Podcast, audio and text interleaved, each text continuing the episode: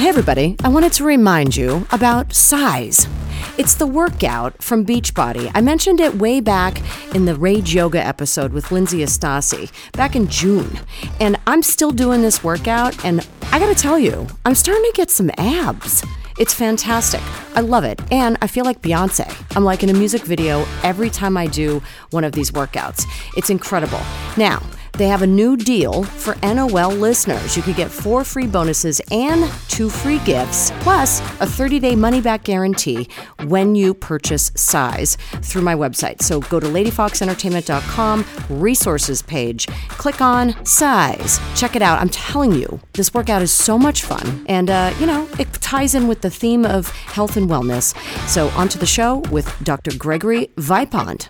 Do you like to learn about random wild stuff? You know, the things you didn't think you needed to know about, then realize you should? Then welcome to Nothing Off Limits, the podcast that gives you one place to go for something different. Impress your next party guest with your unusual body of knowledge. And if you dig the show, get more information at ladyfoxentertainment.com and subscribe, rate, or review. Thanks. Hey, everybody, welcome to Nothing Off Limits.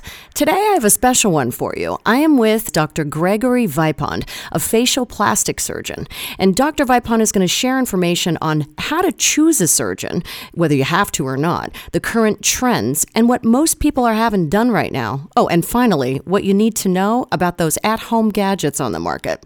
I'm going to tell you a little bit more about Dr. Vipond. He's board certified by the American Board of Facial Plastic and Reconstructive Surgery. He's board certified by the American Board of Otolaryngology, Head and Neck Surgery, fellowship trained, sanctioned by the American Academy of Facial Plastic Surgery. He's a fellow of the Royal College of Surgeons of Canada, and he has an extensive clinical and academic background in both facial plastic and head and neck surgery. Dr. Vipond provides his patients with expertise and understanding in the field of cosmetic and reconstructive surgery of the face, nose, and eyes. And his approach is to restore symmetry and balance to the face, which can lead to well being. Welcome, Dr. Vipond. Thank you for having me, Michelle. Your website, by the way, is vipfacialartistry.com, correct? That or also just Dr. Vipond, D-R-V-I-P-O-N-D dot com. Awesome. Well, I'm glad to have you with us on Nothing Off Limits. Well, thank you very much. Tell me about your journey. You know, how did you become a doctor? What made you want to be one? Well, it's uh, interesting. I was a kind of a rough and tumble kid growing up, played a lot of contact sports, and was always either breaking something or, or requiring stitches. So I, I didn't have any relatives that were doctors, um, but I was seeing my family doctor, my orthopedic surgeon, and uh, I just sort of I liked you know the kind of the care they gave me, the the way they explained things. So I always thought you know I'd be a nice field to go in to be able to help people, and uh, I was pretty good at science, so it seemed like it matched. So that's how I got it uh, kind of directed towards medicine. And I ended up uh, leaving Canada after uh, doing my pre medical undergraduate degree there and uh, came to New York City, did medical school at Columbia University, where I initially thought I wanted to be a brain surgeon and then actually got uh, directed towards facial plastic surgery and went into head and neck surgery as a residency. Wow. So, wait, so you wanted to be a brain surgeon. Was that a result of all the rough and tumble? Were you falling on your head a lot? no, not too many concussions, fortunately. No, I actually I worked for I worked for one in uh, my undergraduate uh, days uh, at Queen's University in Canada, and I really liked him. I really liked uh, you know the anatomy of the brain, and it sounded cool. Um, and then that's why I went to Columbia. They had a very good neurosurgery program. Hmm. However, when I got there, you know, for medicine, you have to love what you do. You can't just like it because it's not something where you can kind of. It's it's very difficult to change uh, change your field in the middle of things. And so I liked neurosurgery. I worked for the neurosurgery lab my first year, but I didn't love it enough. You know, and a lot of the people I worked with, they weren't the happiest people in the hospital. They were, you know, a lot of personal relationship issues, and they're always in the hospital, not very, you know, not very happy. And so I, mm. I, I still like surgery because I like I like to be able to fix things. That's sort of one of the things that a lot of surgeons do is we find a problem and try to do our best to fix it. So brain surgeons are unhappy people. well, at least, at least the, the ones that I trained with were. You know, they, they were. That's not good to hear. Well, not not too happy. The other thing too is that at Columbia they were also very very specialized, and so I liked the one I the one I worked for. He did a little bit of everything, and uh, I kind of liked to, the idea of doing a little bit of everything, but I wasn't too attracted to doing very a very focused field within neurosurgery. So I kind of I eliminated that, and then I was exposed to actually the reason I got into facial plastic surgery is I was as a medical student I saw a nose surgery done uh, on the Upper East Side, and it was a it was kind of an eye-opening experience for me. It was it was a young girl who was very attractive, except her nose just didn't fit her face, mm-hmm. and I got to see the surgery done. And what I liked about the facial plastic surgery and the and nose surgery is that you could see the end of surgery, you could see your result. Now, it was still a little puffy and it would get better, but the, do- the surgeon that I watched, he was able to make this person's face fit together, so to speak. It just, wow. Everything looked, it looked natural, didn't look overdone, but it brought everything back into balance. And that's, uh, that kind of fit my personality. I'm not a very good delayed gratification person, so. Me neither. do as I I can see what I've done when I, you know, pretty much by the time I finish. Yeah, no, that's awesome. And I would imagine too that the facial plastics was exciting, and you could tell me if you experienced any of that, you know, when you were watching other surgeons for actual reconstructive, like from an accident or something traumatic. Yes, no. In residency, actually, I was in the Midwest at University of Iowa, and we did a lot of facial trauma. You know, at the university of Iowa. The, the reason I went there from New York City is that in New York there's a lot of competition between institutions like Columbia, Cornell, NYU, you know, Albert Einstein. But you know, so what happens is you end up becoming good in a number of areas, but you know, most departments aren't great in everything. In mm-hmm. Iowa, there was no competition, so we we got all the facial trauma for the state. We would get it also flown in from from Illinois, Minnesota, and sometimes even Nebraska and, and Missouri. Wow. And uh, so, what was really interesting with facial trauma is it's like putting together a jigsaw puzzle. You know, someone comes in and everything is, you know, especially if it's a bad car accidents or motorcycle accidents, and it just looks, not to sound blunt, like hamburger. And, and you have to figure, okay, well, or like Humpty Dumpty, I guess is a good way. You have to figure out how to put the pieces back together so that you can bring, you know, bring somebody's face back to looking normal. Gosh, ooh! I mean, it's it's bad to make fun of it, but I remember that Mr. Potato Head toy that I had. Is it like that? put the oh, nose here, put the ear in that in that slot. Yeah, exactly. Well, I mean, so sometimes it was actually some some of the bad accidents we saw. Yeah, there was reattach know, an ear. Yeah. Yeah, I, I, did have that. So. Yowzers. Well, so what you do is obviously valuable in so many different ways for people who have experienced trauma from an accident or something, as well as people who just want to bring their their faces back into balance or their you know the entire from the neck up. I guess. So I'm curious. When you and I spoke offline, you said that there's there's a big difference in all the different types of people who who do this type of surgery. There's there's a general plastic surgeon, there's someone like you who's a facial plastic surgeon. What are all these different surgeons and, and what are the differences? Yeah, that, that's a very good question. You know, and it's I, I sort of compare it a little bit to fraternities, where everybody thinks their fraternity is better than the other one. you know, unfortunately, you know, it, it all has to do with kind of fear of competition, and so, you know, what we've seen, you know, as healthcare has been changing, is more and more people are entering what I call the realm of cosmetic treatments, and so the, just to break down the, the main categories, you know, is there is the general plastic surgeon, and they're generally board certified by the American Board of Plastic Surgery, and their area, and they may focus within the field in a certain area, but generally what they they're certified or qualified to take care of is craniofacial cosmetic surgery, of the face, breast surgery, you know, both cosmetic and reconstructive, burn surgery, uh, and hand surgery. Um, facial plastic reconstructive surgery is exactly what it sounds. Is we're qualified to take care of anything from the collarbone up. Um, and then there is this sort of a vague term called cosmetic surgeon, and that traditionally that encompasses people that maybe started with oral surgery, uh, sort of went to dental school, then did oral uh, maxillofacial training, oh. where they can work on the bones of the face, and then they decided to pursue training in more of the cosmetic surgeries, although it also includes not only the face but body, so breast surgery, you know, uh, thighs, arms, tummy tucks. Oh wow! So um, you don't do any of that. I, I chose not to. You know, for me, I got into facial plastic surgery because I, I like the face. I like to see what I did.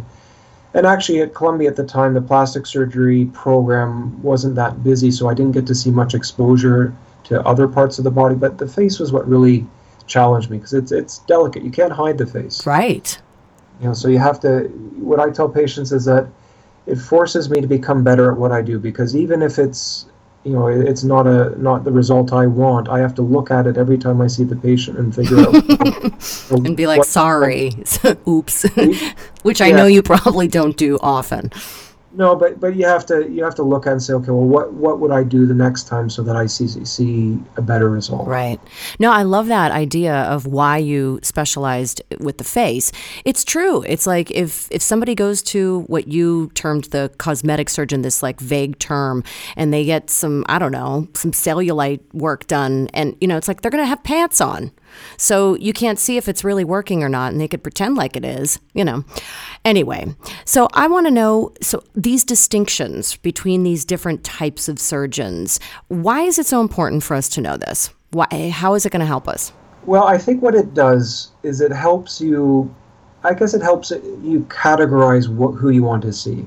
Now, I always tell patients is, is that just because you're in a certain specialty, you know, facial plastic surgery you know, doesn't mean that a general plastic surgeon or a cosmetic surgeon can't be as good or better than a facial plastic surgeon. But what it tends to mean to me is it means that I've decided I just want to focus on a, a small area to try to become as good as I can. Mm-hmm. And, and, what I've found is that the more you know, the more you realize you really don't know everything. And so, going back to what I said earlier about being a general a general neurosurgeon doing a bit of everything that was kind of naive at the time because, like I said, even in the face, I find that you know you can specialize within certain parts of, of the face. So to think that I could be excellent at the face, the body, the arms, I'm sure people are very good at all of those things, but I just find it hard to be an expert at everything. Yeah. I like the concept of a specialist athlete compared to a decathlete. Hmm. Absolutely. I love that idea. So, with all the great doctors out there, and then let's say somebody, you know, has an idea of what they want to have done, and they, so they then know which category to go to. Uh, what kind of questions should they ask of a potential provider so that they know that that person's the right fit? Well, I think it's, it's you know, some people have compared finding a doctor to almost like, uh, you know online dating or, or, or, or even just you know getting into a relationship you know, yes I mean, you want to look and, and look at sort of paper credentials. You know, did they go to a, a, you know a good medical school, or did they go to did they have a good residency program? You know, are they board certified in the area that they practice? I think that's something that's doesn't mean again that you're not a good surgeon if you're not, but it just mm-hmm. means that you've decided to take that step to prove yeah. that you've. Has a patient ever divorced you? never divorced. Well, yeah, I'd, I'd, be lying if I said I've I've I've never had a patient that uh, ha- has uh, gone somewhere else. But it's actually pretty, you know, it's it's few and far between. Mm-hmm. But back to your question, you know, so you know, you want to look at the paper credentials of a doctor. I think the important thing is to actually talk to the physician. You know, to, when you go in there, are they listening to your concerns, or have they come up with a list of their own suggestions and kind of by you know telling you what they think rather than listening to you? Mm-hmm. Uh, do you get a sense of kind of trust with them? Do you trust that they're doing the right thing for you? Do you, you kind of get a sense that if there's a problem, they'll be there for you, or will they try to hide behind somebody else? Um, and then the other thing I always like, if possible, you know, you, to look at both before and after uh, pictures of actual patients of the surgeon and ideally, and we have this service available for patients that are interested, is to either speak uh, or, or, talk to a patient that uh, you know has gone through something similar, so you can get at least their perspective of what what their experience was. That's fantastic. How do you how do you provide that? You just offer, or patients say, "I'll be that referral for you." Yes, actually, that's true. We've had patients where that may not want to show their pictures in our photo book, but they said, you know, if patients have questions, I'll be more than happy to talk to anyone with concerns and let them know what you know my experience has been. That's so great because it's yeah. like somebody who's actually been going to you for a while and they can give their their over the long term experience not like a one time consult or something right. yeah and that's that's definitely a great tool or tactic, I guess, to get people to get that idea that, hey, I'm not here to mess with you. I'm not here to just make money off of you. I'm here because I care about doing a great job and I want to build a relationship with you. Yeah, and I think you know part of that was uh, you know the, the fellow I trained under up at Stanford. You know his biz, uh, his practice was almost all referral from other patients, and he wasn't interested in just selling people something. He wanted you know a long-term relationship and that's what we look for with our patients. So you just made a good point of you know some of those people out there who are just looking to sell services. So that made me think of and, and i'm not putting anyone down by saying this but it made me think of the flashy signs that i see sometimes for like medical spas and stuff like that. What should people look for? Should they be concerned with those or what you know, the medical spa, just like a physician, there are good medical spas, there are bad medical spas, and unfortunately, you know, as I mentioned, is that the, these are becoming more and more of a, a theme, and that there are you know for-profit spas that are there because there's um, you know money in cosmetic services. Now, the problem with medical spas is that there needs to be a medical director. These can't operate independently without some type of physician. Mm-hmm. Uh, now, California I'm not sure about the other states, but California doesn't specify what the training of a, of a medical spa director is. So it could be an internal medicine doctor, it could be an obstetrics gynecologist, it could be a vet. not a veterinarian, but uh, although that could be down the road. Um, that would be sad. This needs to be somebody with a medical license. And you know, the definition is that they need to be able to perform any of the services, but they don't have to. And so that's the, the problem is that a mm-hmm. lot of mm-hmm. these directors, there are doctors who maybe have never done any of their treatments, but they're there to try to generate money. Wow. So, so when, when you go into a medical spa, if someone out there li- is listening and they're like, oh, you know, I know about this medical spa down the street and I was thinking about going in there and getting some, some Botox or something, what should they ask? What should they look for? What should they expect? Well, what I would say is I would expect the same from a medical spa provider. And usually they're registered nurses, which is perfectly fine. And I trained with one who was as good an injector as, as the surgeon I trained under. Um, the problem is that not everyone has the same experience or training. And that's the same for nurses as it is for physicians. What I would say is you'd want to have the same sort of feeling that you can trust this person, they're listening to you, they're not pushing a service on you, mm-hmm. they're tell them what they want and you get a sense that they've done this before. You know, and, then that's a that's a very difficult thing sometimes to get a feel for. Is you know, have they done this? Is it are you their first or second patient? Do they kind of know what you know what to expect or in terms of your outcome? Do they know about complications and what to do if they were to see one?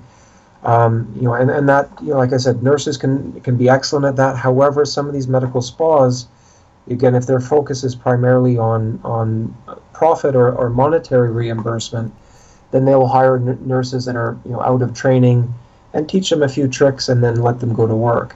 Wow. And what I realized with the non-invasive treatments that I do is that you're always learning. You know, you can learn. You know, and it helps to have good teachers. I had a very good teacher who'd been doing, you know, injections and Botox for 20 something years before I trained with him, and and so he was able to fine tune his technique, and I took advantage of that.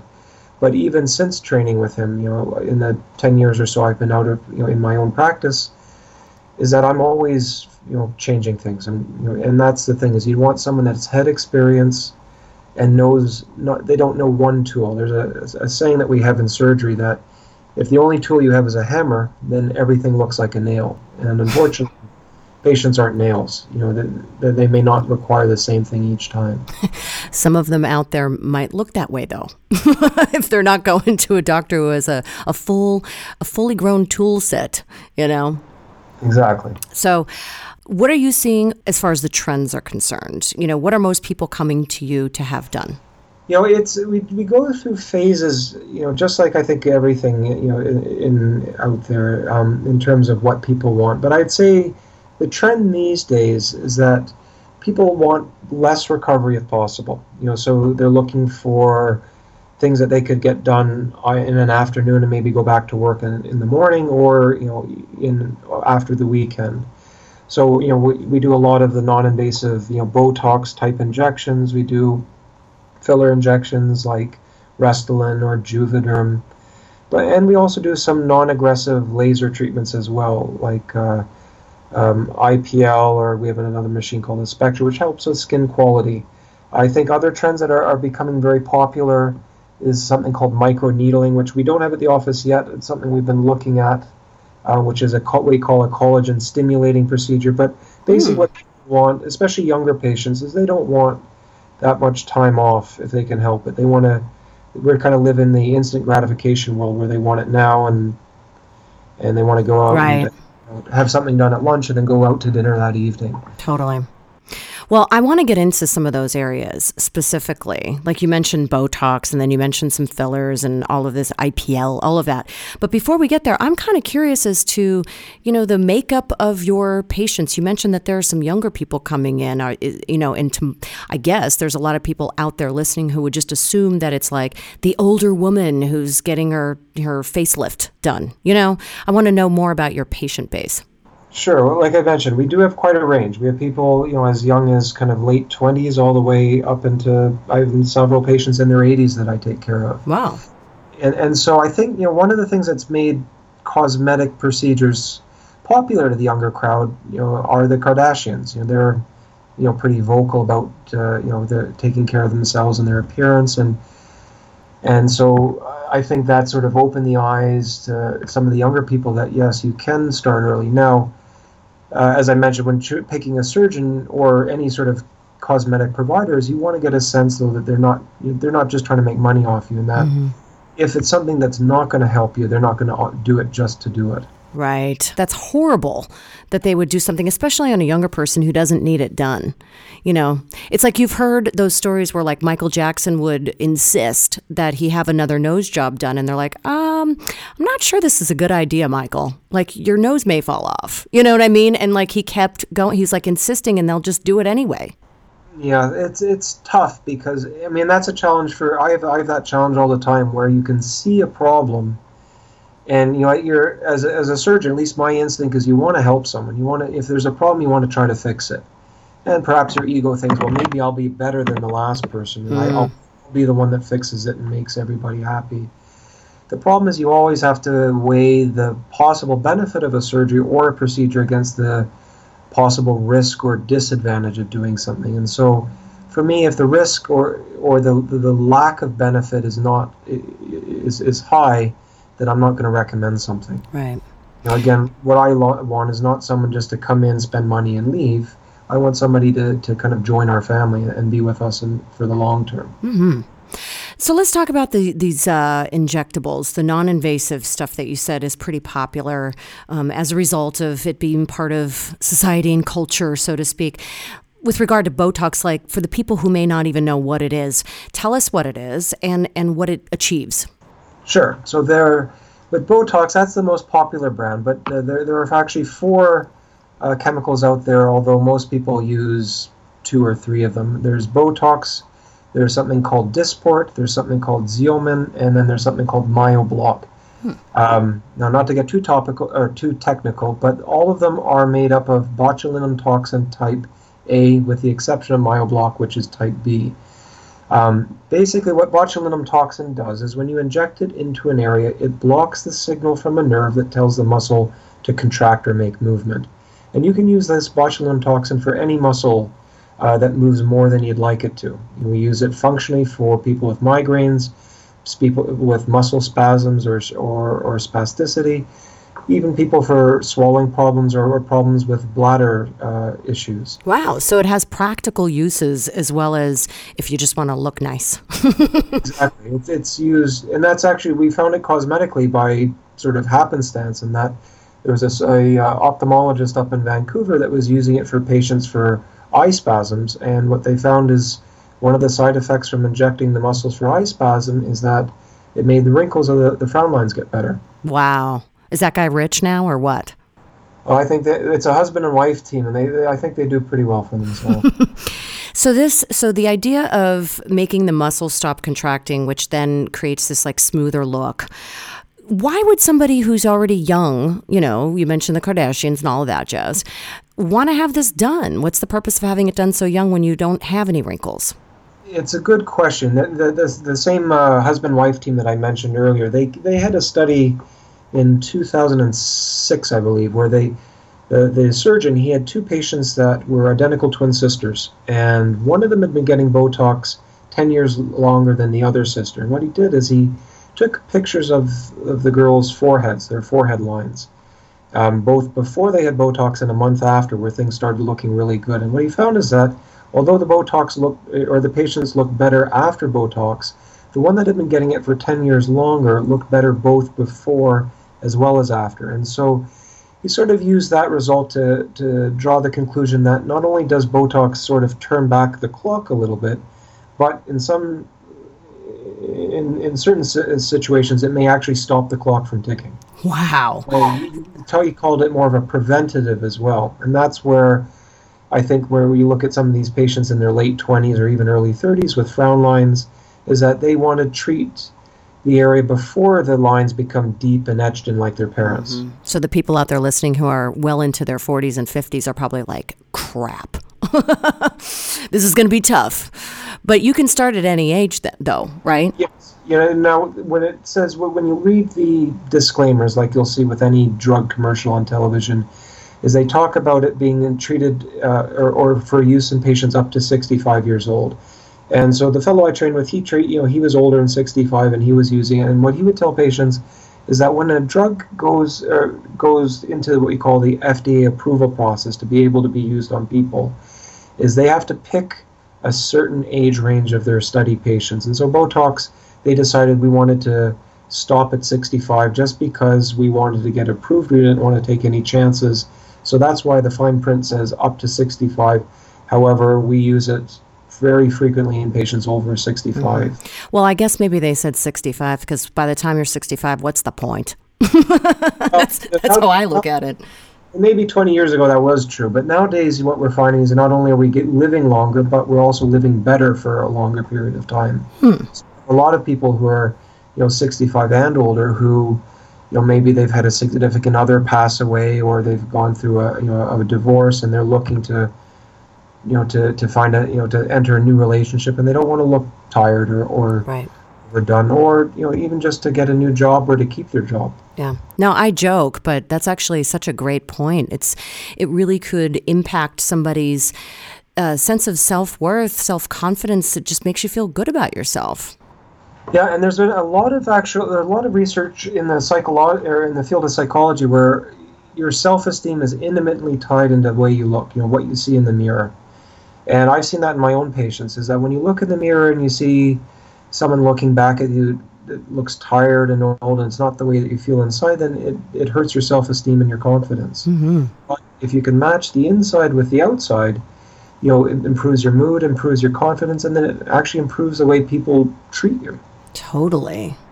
It's interesting and it's terrible that we judge each other based on whether or not we look tired or we look younger or any of that, but it, it is a fact of life. Well, we're visual people, and that's the thing. We, we judge by our, what we see. yeah. It's, it, it may not be an ideal situation, but it is the reality. It is the way it is. So, what about fillers? I'm curious about why all these women are, are getting their lips so overdone. Yeah, well, you know, again, going back to who's do, who who does it, it, there's the problem with with aesthetic or cosmetic procedures is that the what we call the endpoint or when to stop is a very gray area. You know, it, we, we talk about beauty being in the eye of the beholder, mm-hmm. and it, you know, the part of it is what the patient sees, but a lot of it's what the provider sees. You know, what does the provider think a good lip looks like? Mm. And and that's the thing is that you know a lot of people will see with big lips it's not the technique it's not the filler that's the problem it's that the technique is overdone you know we're not stopping you know, and, and bigger isn't always better you know it's right. something that can give what we do a little bit of a bad reputation Mm-hmm. I'm actually on this uh, dating app called Bumble right now, and m- many of the guys have in their profiles um, what's with all the girls with the lips? If you have fake lips, swipe left. and I'm just like, hmm, okay. I wonder what that's all about. I guess they don't like the big lips. Yeah, I mean, uh, what I would say is the good lips are pe- the, the people that have had good work. Very few people would be able to tell. Yeah. You know, you don't walk around with a before picture that people that can then compare that with the way you look now and say, "Oh, I see what was done." Mm-hmm. And also, it goes away, right? I mean, fillers are temporary, right? Yes, Botox fillers. You know, the, the duration depends again on how much is how much is put in, the type of product that's done, and a little bit on the person as well. But most fillers for the lips will wear off uh, between somewhere between six to twelve months. Botox generally wears off between three and a half to six months, depending again on the dose and the person. Mm-hmm. So the thing that is nice for most, in most cases, if you're not happy with what was done, if you wait just like a bad haircut, it will get better. but is there an option to also have it permanently done? Let's say that you've been doing the temporary thing for a long time and it looks good, you like it, you want to just kind of, I don't know, just do it, just go for it. You know, there are, you know, in terms of fillers, and especially with lips, there are permanent fillers. Um, I'm in the, I guess in the past, there were a lot uh, fewer regulations with permanent fillers. But the problem with a permanent filler is it's truly permanent. And unlike an implant, like a breast implant or a chin or cheek implant, if there's a problem with it, those are easy to take out. But filler, it's put in with you know, with a needle or a cannula, little droplets, and so if there's a problem, your body reacts to it, and we may not see a reaction for 10 years or 15 Ooh. years, 30 years down the road that your body reacts to it. Is to undo or to, to correct a reaction to a permanent filler, you have to cut the filler out. And that's destructive and, and, make you look worse than, than the, just leaving it in there. Oh, man. So, personally, I, I don't use per, uh, permanent fillers, although there are uh, two that are approved for use in the United States uh, just because I never know what can happen years down the road. Mm-hmm. And fillers aren't just for the lips, right? No, they're for basically fillers fill. And so any area where you have a little uh, volume loss, and that unfortunately happens throughout the face and actually body as we get older, is a filler. Is a, you know you can use a filler to fill that area back up or to add volume. Mm. Yeah, I always used to make this comment about like um, that girl has like a baby face. You know, it's like when you just like look more plump when you're in your twenties. you know. Yeah. And then when you get older, you know that you're getting older because your cheeks, you start actually having some cheekbones. Yeah, and that's, I mean, unfortunately, you know, when it comes to cosmetic treatments, you know, is that we're we continually change the way we we understand how you know what it is to get older. You know, what changes? Why do we look older now? Or you know, at 40, why do we look older than we did at 20 or 30. And it's not just, you know, loss of volume is a very important component of it, but it's also the change in the skin from being exposed to sun. Mm. It's also a change in the skeleton. The skeleton actually shrinks. And I was telling a patient today, it's like buying a suit and having the hanger shrink. Oh. The, the suit starts hanging off the hanger. And so, you know, that's something that we have to think about when we're trying to rejuvenate the face as well. Oh my gosh. That just made me feel bad about myself cuz I had to I had to take my microphone down a couple notches. Like I feel like I've lost an, an inch of height in the past week. I don't know, maybe I'm jogging too much. I'm not sure what's going on there. Um, so you also mentioned surgery. Um, you mentioned like laser treatments, like other non-invasive stuff that tends to be common in your office. Tell us more about those. So in terms of lasers, you know, there's hundreds of different laser devices, and so there there are different categories of lasers depending on what you want to achieve.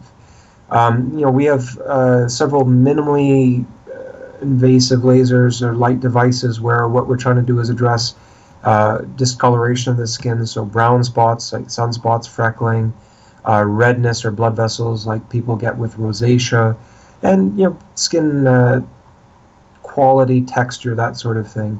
We also can use them for treating acne, uh, melasma, which is an unusual uh, darkening or, or, hyperpigmentation around the cheeks and forehead that some people get. Hmm. Um, so the non-invasive, what I tell patients is that you generally get what you put into something. So if you have something that has a minimal recovery, you know certainly you can see differences with one treatment, but generally they're designed as a series. So each time you see a little bit more of an hmm. What about those facelifts? Like when people, like I remember as a kid, I remember one of my history teachers had a facelift and you could actually see the stitches like around the ears in the, you know? And so I'm wondering, is that still done that way? Well, what I would say with facelifting, a lot of, just like any technique in surgery, is that we are always trying to improve things, you know, improve upon what was done in the past. And so in terms of facelifts, you know, that's the most common surgery that I do. Um, and actually, this week was extremely busy with, with surgery. But we do use the ear to hide things. Um, you know, th- there have been changes in the way that people make the incisions around the ear. Generally, what I try to do is hide in the natural curves and shadows around the ear and hairline. Mm. Um, but you know, you certainly, and I've seen quite a few bad incisions where they're either put in the wrong place or they've just not healed very well. Um, but we do use ear to camouflage because what we're doing with a face and neck lift is we're trying to lift the muscle that's sort of dropped or sagged as we get older that sort of supports the face that mm-hmm. kind of the jowls. I was just gonna say, if you're getting those jowls, is the thing to do. Like you, you shouldn't do facial rejuvenation, but instead go get a facelift. You know, what, what I tell patients is that because this is all cosmetic, it's nothing that you need. You know, it's not something that's saving your life, although it may make your life, you know, the quality of life better. That there's not that there's a right answer, wrong answer. You know, what I try to do, you know, when a patient comes in and ask me questions, is say, well, what, you know, what bothers you, and Mm-hmm. they if they tell me, well, I just look in the mirror and I grab the side of my face and I just pull back, and I think if I could just do that, I'd be happy. Well, that's basically you're simulating a face and neck lift. If they come in, they say, well, I don't like my wrinkles when I frown, or or I don't like, uh, you know, the, the the my forehead lines when I lift my eyebrows up. You know, then that's more of a Botox treatment to soften the muscle movement. Or if they say, well, I don't like my nasolabial folds along the side of my nose uh, you know, down towards my lip, or my my uh, we call them the marionette lines, but along the corner of the mouth. Hmm. Um, you know, then that's an area that may need volume. You know, to, to restore. So I tell filler. tell me, but when it comes to sagging necks, you know, there's really, in my opinion, um, there's not really an effective non-invasive treatment out there. There's certainly lots of them that are offered. I just don't find them as effective as surgery. And surgery, even though it may sound scary to patients, if it's done well, can actually be a pretty uh, I don't say minimal recovery because it is there is time to, to get better, but it's I would say it's a much less uh, difficult recovery than most people would think.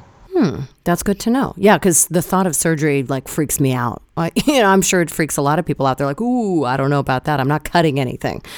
But it sounds like it's if it's done by the right person, and you spend enough time getting educated on how it's going to be done, and just you know feel comfortable with your physician, then it's fine because it'll get the results that you're looking for. Yeah, and I think I mean with surgery especially, but you know, it's I, I kind of compare, and not to sound uh, egotistical, but it's a bit like being an athlete in that you can know what to do, but you have to be able to do what you know as well. So you can't just say, "Well, I know how to, you know, to, to swing a baseball bat." You have to be able to do it. You have to perform. And what's similar with sports as well as surgery is that you get better by repetition.